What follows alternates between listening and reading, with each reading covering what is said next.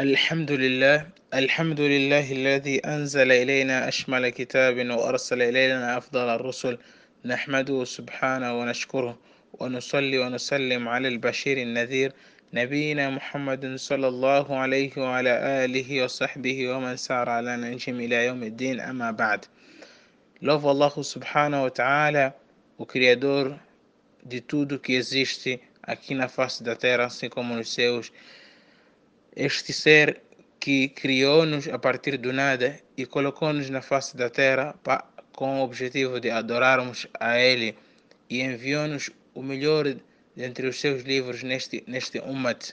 que é o, o, o Alcorão, este livro com seu estilo inconfundível.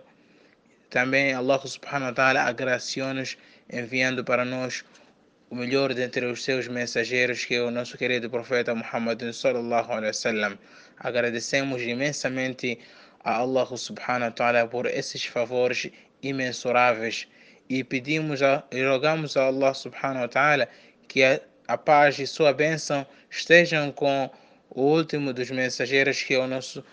querido profeta Muhammad sallallahu alaihi e que esta paz e bênção estendam-se até a sua família, seus companheiros e a todos aqueles que o seguirem até o último dia.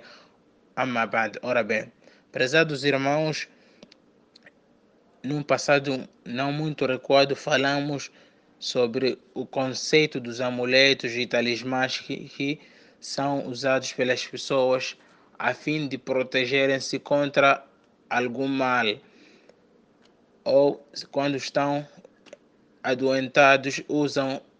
fazem uso de amuletos e talismãs com o objetivo de aliviar-se da doença. Essa crença toda então falamos do primeiro tipo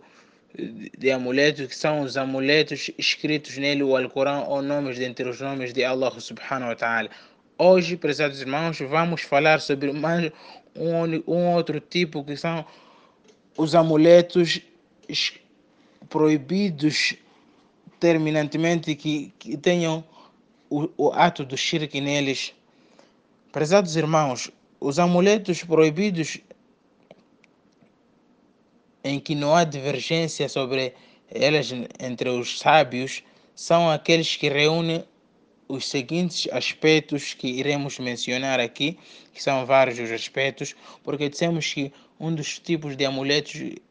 que nele, são, que nele é escrito o Alcorão, o nome de, entre os nomes de Allah, há uma divergência entre os sábios, alguns permitiram e outros ainda mais não permitiram, e dissemos que a ideia mais judiciosa concernente a isso é de ser também proibido. Mas hoje vamos falar sobre este, este tipo de amuletos ou talismãs que são proibidos e não há divergência entre os sábios sobre a sua proibição. São proibidos tipos de amuletos quando, quando forem escritos algo que não seja do Alcorão nem das preces que constam na sunnah do nosso querido profeta Muhammad sallallahu alaihi wasallam, que a paz e bênção de Allah subhanahu wa ta'ala estejam com ele, mas sim constituem palavras dos mushrikinas, dos politeístas, ou faz-se faz-se o quê? Nesse tipo de amuletos faz-se a menção de nome de gênios, faz-se sacri sacrificando animais para esses gênios. O, o, o adivinho ou o feiticeiro, o mágico, quando quer escrever estes tipos de, de amuletos, ele faz sacrifícios, sacrifica um cabrito, sacrifica uma ovelha, sacrifica uma, uma galinha para este gênio, pedindo a ele que atenda às preces a fim de o doente a pessoa que esteja doente, que será colocado nele o amuleto, melhore ou cure das doenças que ele tem. E depois,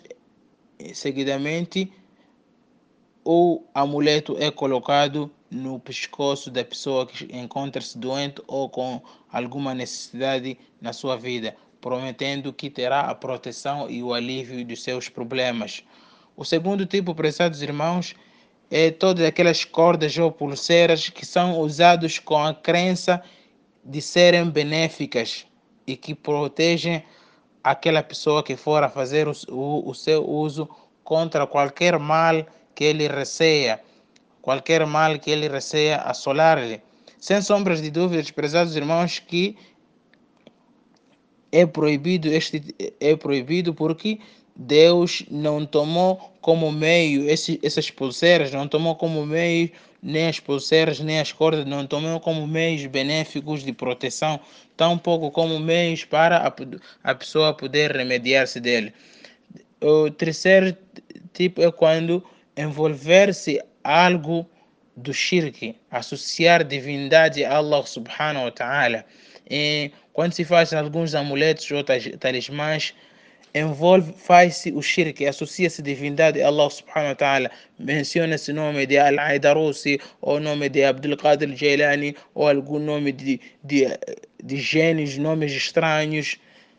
ou pede-se o socorro de alguma divindade além de Allah subhanahu wa ta'ala. Isso considera-se ato de shirk, que é o maior pecado, pedir ajuda ou socorro a uma divindade além de Allah subhanahu wa ta'ala. O quarto aspecto que faz com que os amuletos se, sejam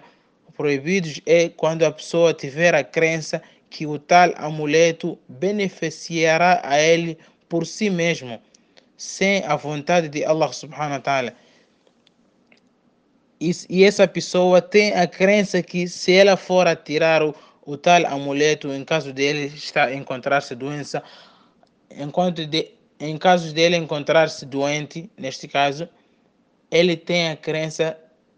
a questão de tirar o amuleto do seu corpo fará com que a doença continue e não cure dessa doença. Então, isto tudo faz com que este tipo de amuletos sejam proibidos, uma proibição clara que não existe nenhuma divergência entre os sábios. Algumas provas, prezados irmãos, que revelam que os amuletos ou talismãs são proibidos no, no, no Sharia é o dito de Allah subhanahu wa ta'ala قل أفرأيتم ما تدعون من دون الله إن أرادني الله بضر هل هن كاشفات ضري أو أرادني برحمة هل هن ممسكات رحمتي قل حسبي الله عليه يتوكل المتوكلون diz vistes o que invocais além de Allah? Se Allah me deseja um infortúnio serão eles removedores do seu infortúnio? Ou se ele me deseja misericórdia serão eles retentores de sua misericórdia? Diz Allah basta-me nele confiam os confiantes. E o nosso querido profeta Muhammad relativamente ao uso dos amuletos e talismãs disse Man ta'allaqa tamimatan faqad ashraka quem fizer o uso dos amuletos ou talismãs onde se faça a menção de outras divindades além de Allah subhanahu wa ta'ala terá incorrido no ato do shirk هذا وآخر دعوانا الحمد لله رب العالمين